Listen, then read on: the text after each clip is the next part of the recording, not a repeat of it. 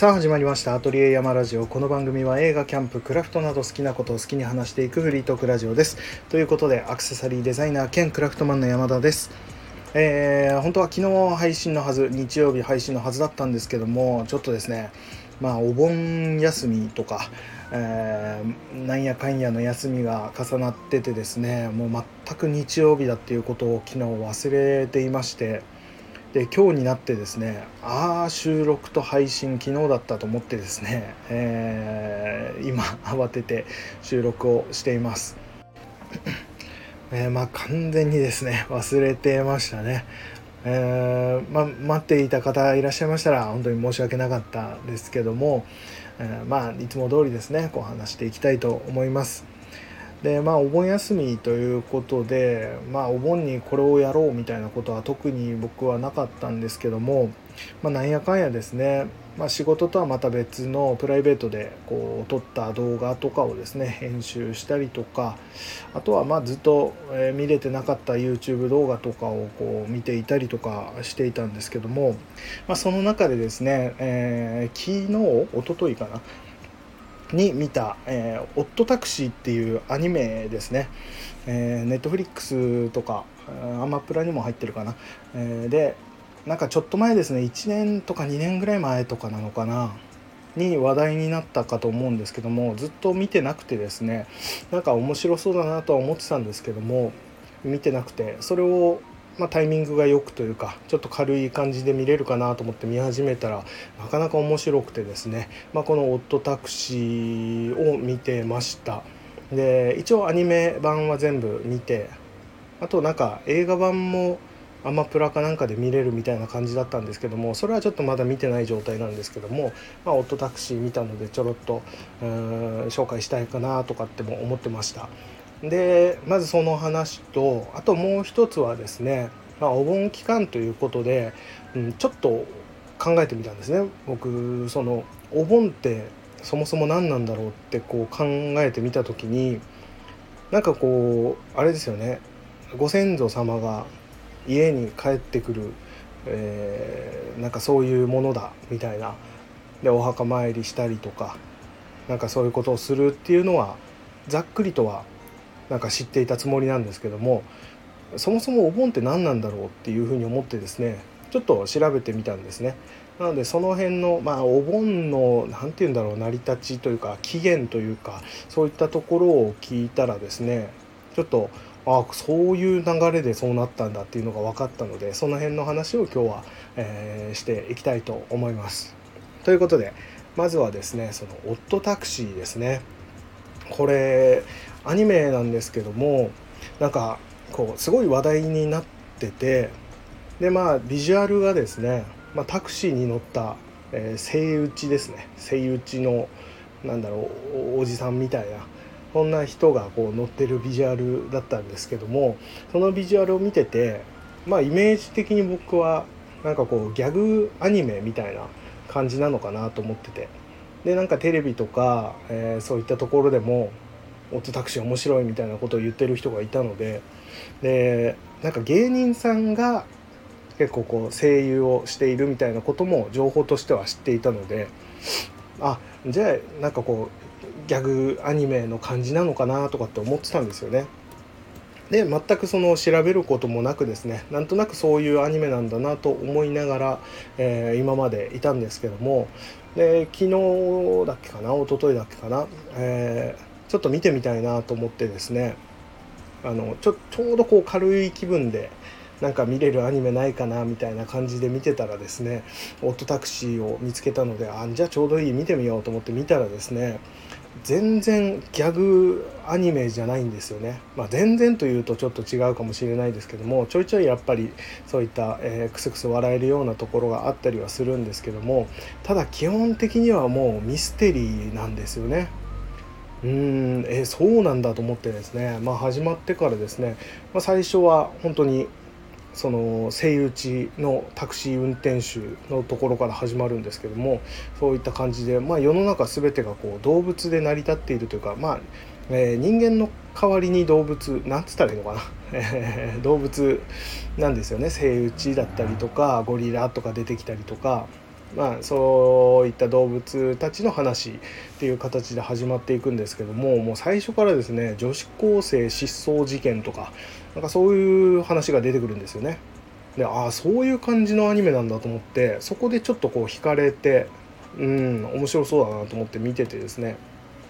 そしたらちょいちょいこうまあなんか、えー、芸人さんが、えー、ダイアンの、えー、津田さんユースケさんが声優をやっていたりとか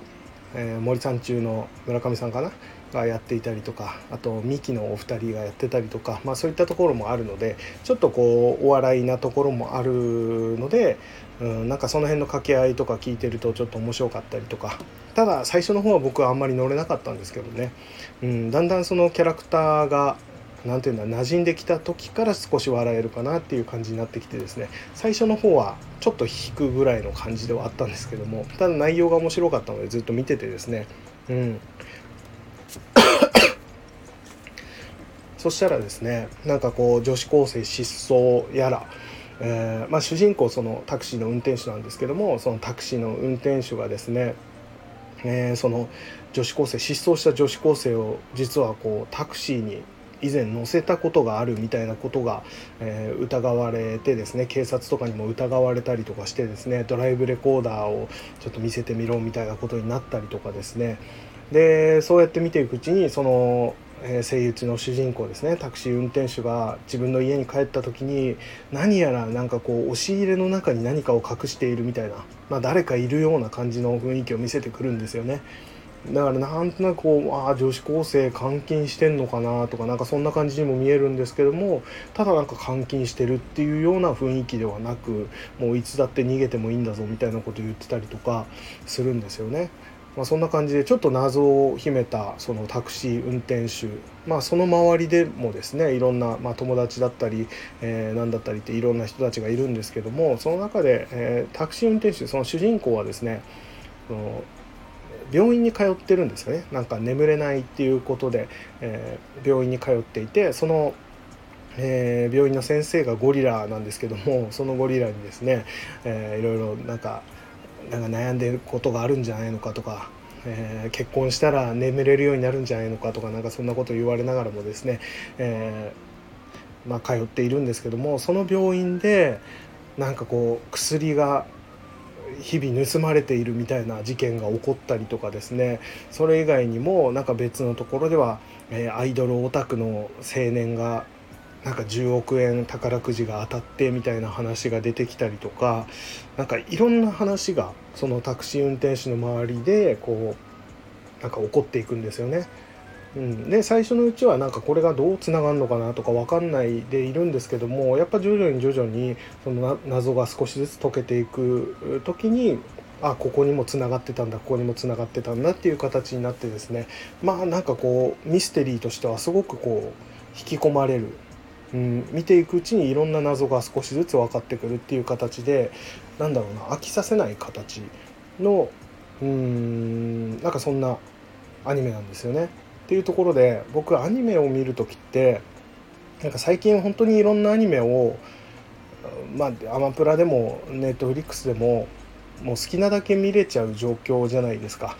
昔ってこう水曜日7時から「え、ドラゴンボール」みたいななんかその時間にその場にいないと見れなかったっていう感じだからもう必死になってその時間、え、見てたりしたんですけども今いつでもえ、どのタイミングでも、え、どんなアニメでも見れちゃうみたいな形になっているのもあってかなんかこうながら見をしてしまうことが多くてうんなんか集中して一本のアニメをずっと見ているってことがあんまりなんかできなくなってて映画を見る時とかは、まあ、2時間ぐらいだったらスマホとかも何も見ずもう映画に集中して見るってことをしたりするんですけどもやっぱりアニメってなると結構、うん、一気見することも多くてまあ、長い時間見るっていうこともあってですねスマホをちょっといじったりしながらなんかをしながらアニメを見るってことが多いんですけどもこの「タクシー」はですね、まあ、僕ミステリーが好きだってこともあるんですけども結構こう引き込まれちゃってもうスマホも一切触らずずっと見ているっていうのを久しぶりになんかしたような気がしますね。まあ、そんな感じでですねなんかめちゃくちゃなんだろうな驚かされる内容かっていうとそうでもなかったりするんですよ。なんとなくああこんな感じになっていくのかなとか思いながらでもなんだろうな完璧に読めるわけじゃないからああそういうことなのかとか、うん、途中途中でやっぱ面白く引き込まれる感じがあってですねまあ最終的にああそういう形で収まるんだとかなんかそんな感じの面白さがずっとあってですね、うん、すごく楽しかったですね見てて。なのでもう今アニメしか全部、えー、アニメは全部見たんですけどもまだアニメしか見れてない状態なのでちょっと映画を見るのも楽しみではあるんですけどもなんか映画の方はですねなんか予告編を見る限りうーんなんかちょっと違った感じというかでなんかレビューとかもちょろっと見たんですけどもなんかアニメにちょっとプラスなんかプラス要素が入ったぐらいの、うん、あんまりめちゃくちゃ新しいものじゃなかったみたいなことを書いてる人がいたんですよね。っていうのもあってあれ？と思って なんか完全オリジナル映画でそのアニメの続編みたいなところを映画で見せてくれるのかなとか思ってたんですけどもなんかそんな感じでもなさそうな感じなのでそこまで期待はしてないんですけども、うん、まあでもなんかそのキャラクターとかも好きなのでそいつらがまたこう動いてるのを見れるっていうのであれば、まあ、楽しめるかなと思ってですねそれを見るのもちょっと楽しみなんですけども、まあ、そんな感じでちょっとどんなアニメかとかストーリーかっていうのは今全然話せてないんですけどもまあ単純にですね本当になんかこう動物たちがですね本当に人間のように動いてですねうん面白いミステリーが繰り広げられていく。そしてその合間合間になんかこうちょっとお笑いの感じですね、えー、こうまあ、掛け合い人と人がしゃべる時の掛け合いでちょっとクスッと笑えるところがあるとか、まあ、その辺はあれみたいですね。脚本書いてるのが、えーと、瀬戸内海の脚本を書いてる人と同じみたいで、まあ、瀬戸内海っていうのもあれもすごい、えー、映画でちょっとこう笑わせてくれたような、まあ、漫画原作の映画かな。だったりもするんですけどもそれの感じもあってですねちょっとこう会話での面白さみたいなのがオトタクシーの方にもあるので、まあ、その辺も楽しみながら見れる、えー、アニメじゃないかなと思います。まあ、普通にこうなんだろうなミステリーとか好きな人だったら何も問題なく見て楽しめるんじゃないかなと思いますのでまあ今更っていう感じではありますけどもまだ見てない方は是非見てみてください結構面白かったです。ということでまあオートタクシー見ましたよっていうお話でしたそしてですね後半はえー、まあ、お盆について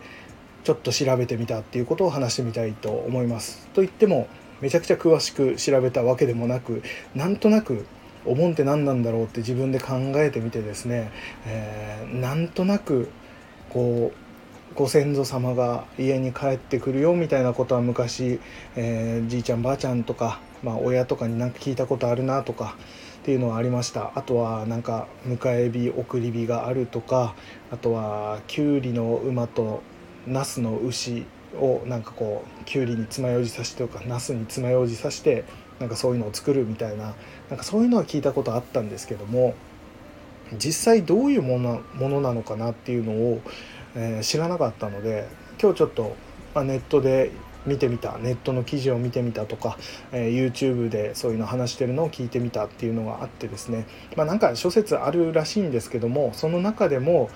えー、大体一致していた部分っていうのをちょっと話してみようかなと思います。ということで、えっと、まあそのお盆の起源というかもう成り立ちっていうところでですねっていうところで出てくる、まあ、登場人物としてはお釈迦様とお釈迦様の、えー、弟子のですね木蓮っていう、えー、人がいましてその人が、まあ、中心になってくるというかっていうお話から始まるんですけども、まあ、その木蓮っていう人がですねまあ、なかなか他にはないこうなんだろう神通力っていう超能力みたいなそういったものの能力を持ってる人だったんですよね。でその木蓮がですねこう自分の父親母親がですね亡くなった後にどういうふうにこう死後の世界で暮らしているかっていうのをなんかこう覗いてみたくなったんですよね。でその神通力っていう超能力を使ってこう覗いてみたらですねまあ、なんか2人ともこう天国に行っていると思っていたもののなんかお父さんだけが天国に行っていてですねお父さんはなんかうまいことそこで、えー、暮らしていたというかうまいことやっていたんですけども天国にお母さんがいなかったんですよね。でなんでお母さんいないんだろうと思ったらですねまお母さん別のところにこうなんだ転生されているというかされていて、まあ、なんか地獄というかそっちの方にガキ道っていうまあ、なんか常常にこう上に苦しんでいるようなそういう風なところに転生させられていてですねでお母さんガリガリの状態でこう見つかったんですよね。でなんでこんなことになったんだろうと思っていたんですけどもまあそこにお母さんがいるということはお母さんをが何かしらがあってそこに落とされてしまったとでなんとかお母さんを助けたくてですねその木蓮はですね自分がまあ今現現世ですよねで自分の食べ物をですねこうお母さんにこう神通力でこう送ってやろうと思って送ったらですねお母さんの元に届いたんですよね。ああよかったと思ってこれで上が上をしのいでくれるだろうと思ったらですねお母さんがそれを食べようと思ってえー、手に取った瞬間にですねそれがもう燃えてしまうんですよね。でガキ道っていうそその場所はもうそういうことらしくてもう何かを食べられると思って手にしてもそれが全部燃えてしまう飲み物が、えー、あってあ飲み物飲めると思って飲み物飲もうと思ったらそれが全部燃えてしまうっていうそういうふうなことでまた苦しんでしまうっていうそういうふうな、まあ、地獄らしいんですよね。っていうところでうわどうやってもお母さんを救うことができないってなった木蓮はですねお釈迦様にこう相談しに行くんですよね。で母親がなぜかガキ道に、えー、転生してしまっていてどういうことなんだっていうのを聞いてみたらですねお釈迦様はですねお母さんはこの生きていた時にですねその木蓮のことをすごく大切にしていたんだけどもう木蓮に対してはめちゃくちゃ優しく、えー、なん接していたんだけど、まあ、他の人に対してですね本当に自分の息子だけが良ければいいみたいな形でなんだろうな自分勝手な人だったみたいなんですね。だから周りの人たちに対してあまりいい行いをしてこなかったと。そういったところを見られて、えー、ガキ道に落とされてしまったと。だから木蓮はそれを知らなかったからお母さんがそんなところに落とされてるとは思ってなかったんですけども、まあ、そういうことをですね釈迦お釈迦様から聞いてですね、えー、どうにか助けてやりたいんですけどもどうしたらいいですかって聞いたらですね、まあ、お釈迦様はもうその今お坊さんたちがですね修行をしている最中だからその修行が終わった頃に、えー、その修行僧たちに美味しいものをたくさん用意してやれとそれで、えー、拝めばその美味しいものがお母さんの元にも届くだろうみたいなことを言われるんですよね。あそうなんだと思ってですね、えー、その修行僧たちがちょうどその修行を終えて終わる頃っていうのがまあ旧暦のそのお盆、まあ、7月15日だっけかならしいんですよね。でそのタイミングでその木蓮はですねたくさんの、えー、美味しい食べ物をですね用意してその修行僧たちが修行を終えたタイミングで、えー、それを振る舞ったんですね。そしたらもう修行僧たちもあありがたいっていうことでそれをみんなで食べてですねでその母親のことを拝んでくれたんですよね。そしたらその拝みがですねすごく通じてそのガキ道にもその食べていたものが届いてですねしかもそれをちゃんと食べることができたっていうそれによってお母さんもお母さん以外のそこにいたガキ道にいた人たちもみんながこう天国に、えー、行くことができたっていう風ななんかそういうお話らしいんですよね。っていうところから、まあ、大体そのぐらいの時期ですねそのお盆の時期って言われる時期に、えー、そういう美味しい食べ物とかそういったものを、まあ、備え物として用意してみんなでこう、えー、拝むっていう風なところから、まあ、今の時代になってですね、まあ、日本のいろんな形でまあなんだろうなお盆の、えー、行い方っていうのは各地で変わってきたりはしてるらしいんですけどももともとの起源っていうのはそういうことらしいですね。でそのお盆っていう、まあ、名前ですね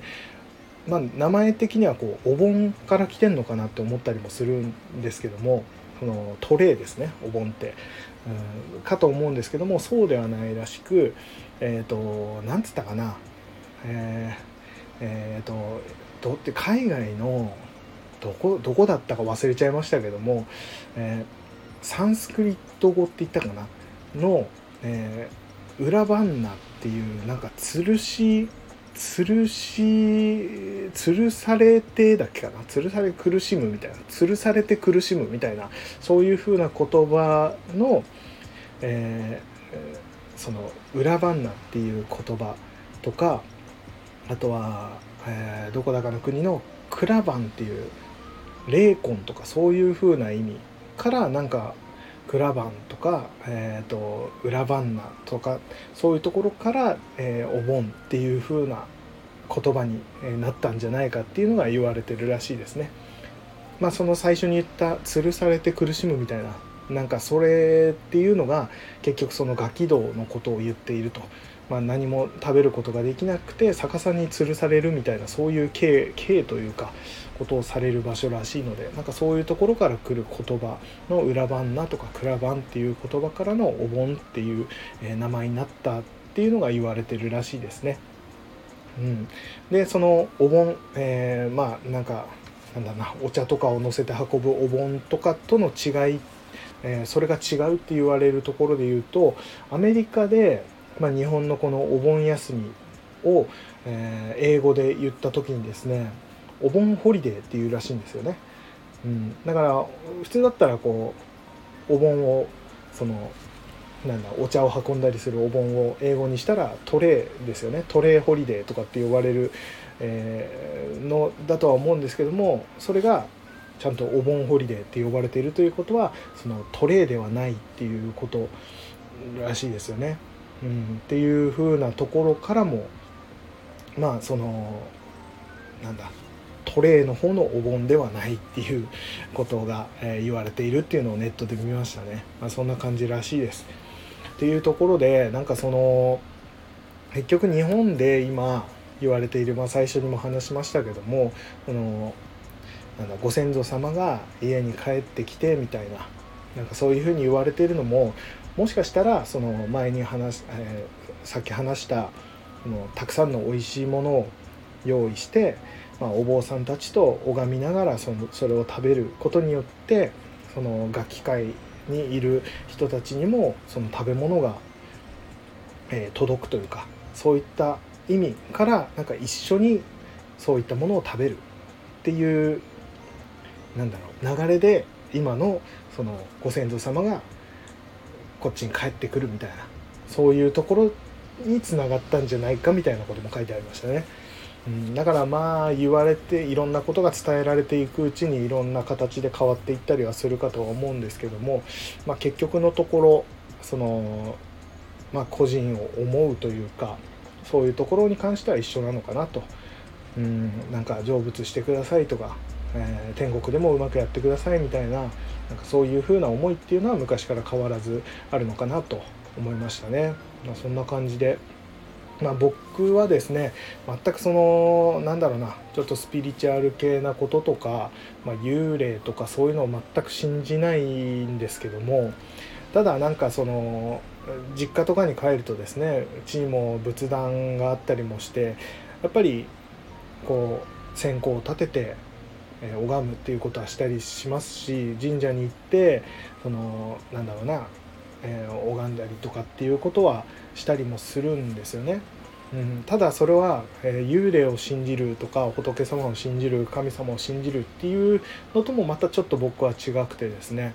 なんか昔親にも言われたことがあるんですけどもその幽霊がいる、まあ、仏様がいるとかっていうのを信じるとかそういうことではなくまあ拝むことによって線香を立ててそのお盆の時とか、えー、そういったまあ、命日とかそういった時にその拝んだりすることによってその人を思い出すよねっていう、うん、そのまあじいちゃんだったりばあちゃんだったりっていう、えー、人たちをまあ思い出すそういうきっかけにもなるし、うん、なんだろうな。そういうことをちゃんと、ま、仏壇をきれいにしようお墓をきれいにしようとかそういうふうなことそれがすごくこうなんだろうな自分にとっていいことなんじゃないかっていうようなことですね。で亡くなった人のことを思い出すっていうことですね。そういうきっかけになるそういうタイミングはなかなか自分で作ろうと思っても、ま、忘れてしまうとかっていうこともありますしでもやっぱりその命日とか、え、そういうお盆の時期が来たらそういった、まあ、周りがそうやって、まあ、お盆だとか、まあ、なんかだってなった時に、えー、やっぱやりますよね。そのお墓参りに行くのもやっぱそういうタイミングで行くことも多いでしょうしということでなんかその、まあ、亡くなった人を思い出してまた、えー、自分を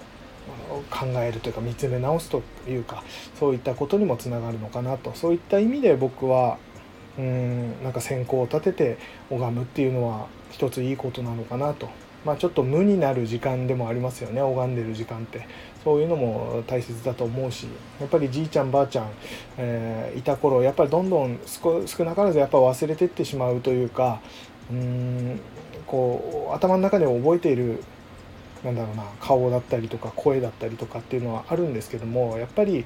えー、年々少しずつ忘れていくっていうことはあったりはすると思うんですけどもやっぱタイミングでですねこういうお盆の時期とかにうん手を合わせてですねこう思い返すことによって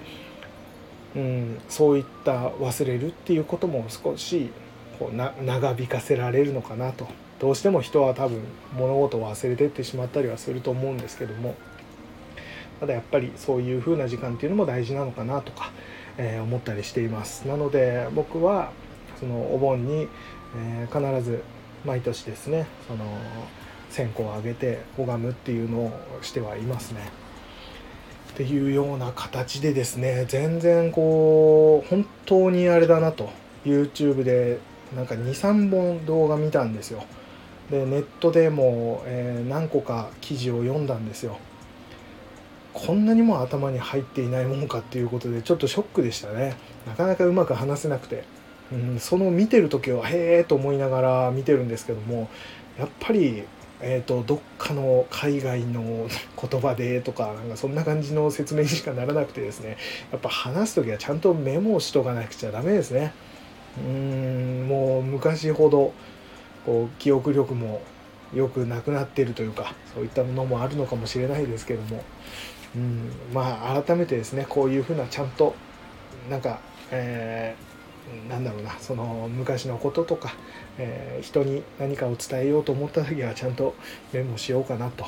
思います。ということで今回はちょっとざっくりした話にはなってしまいましたけども、まあ、YouTube とかで見てもらえれば全然いっぱいたくさんの人が話していたりもしますので是非気になった方はそういったものも見てみてください。まあ、改めてですねなんか昔からこういう風ななんかイベントというか、えー、ことってあるよなとか、え伝統的なことってあるよなでもこれってどういうところから始まったんだろうって改めて考えてみると全然知らないことだらけでうんなんかそれをちょっと気づいた時に今全部 YouTube で教えてくれたりもするのでそういうので見てへえそうなんだって思うだけでもちょっとこう刺激になるかなとうんえー、面白いなと思えたりもするので、えー、ぜひですね気になったことは、えー、なんか調べてですね何かあれば僕にも教えてください。ということで、えー、今回はこのぐらいにしたいと思います。それではまた次回ですね、何を話すか分かりませんが、ぜひ聞いてやってください。僕がやっている Twitter、Instagram、YouTube チャンネルなどは説明欄にインフォメーションのリンクを貼っていますので、そちらからぜひチェックしてみてください。また番組へのご意見、ご感想などございましたら、Twitter Twitter 改め X からハッシュタグカタカナで後山ハッシュ後山をつけてお送りください。お待ちしております。ということで山田でした。それではさようなら。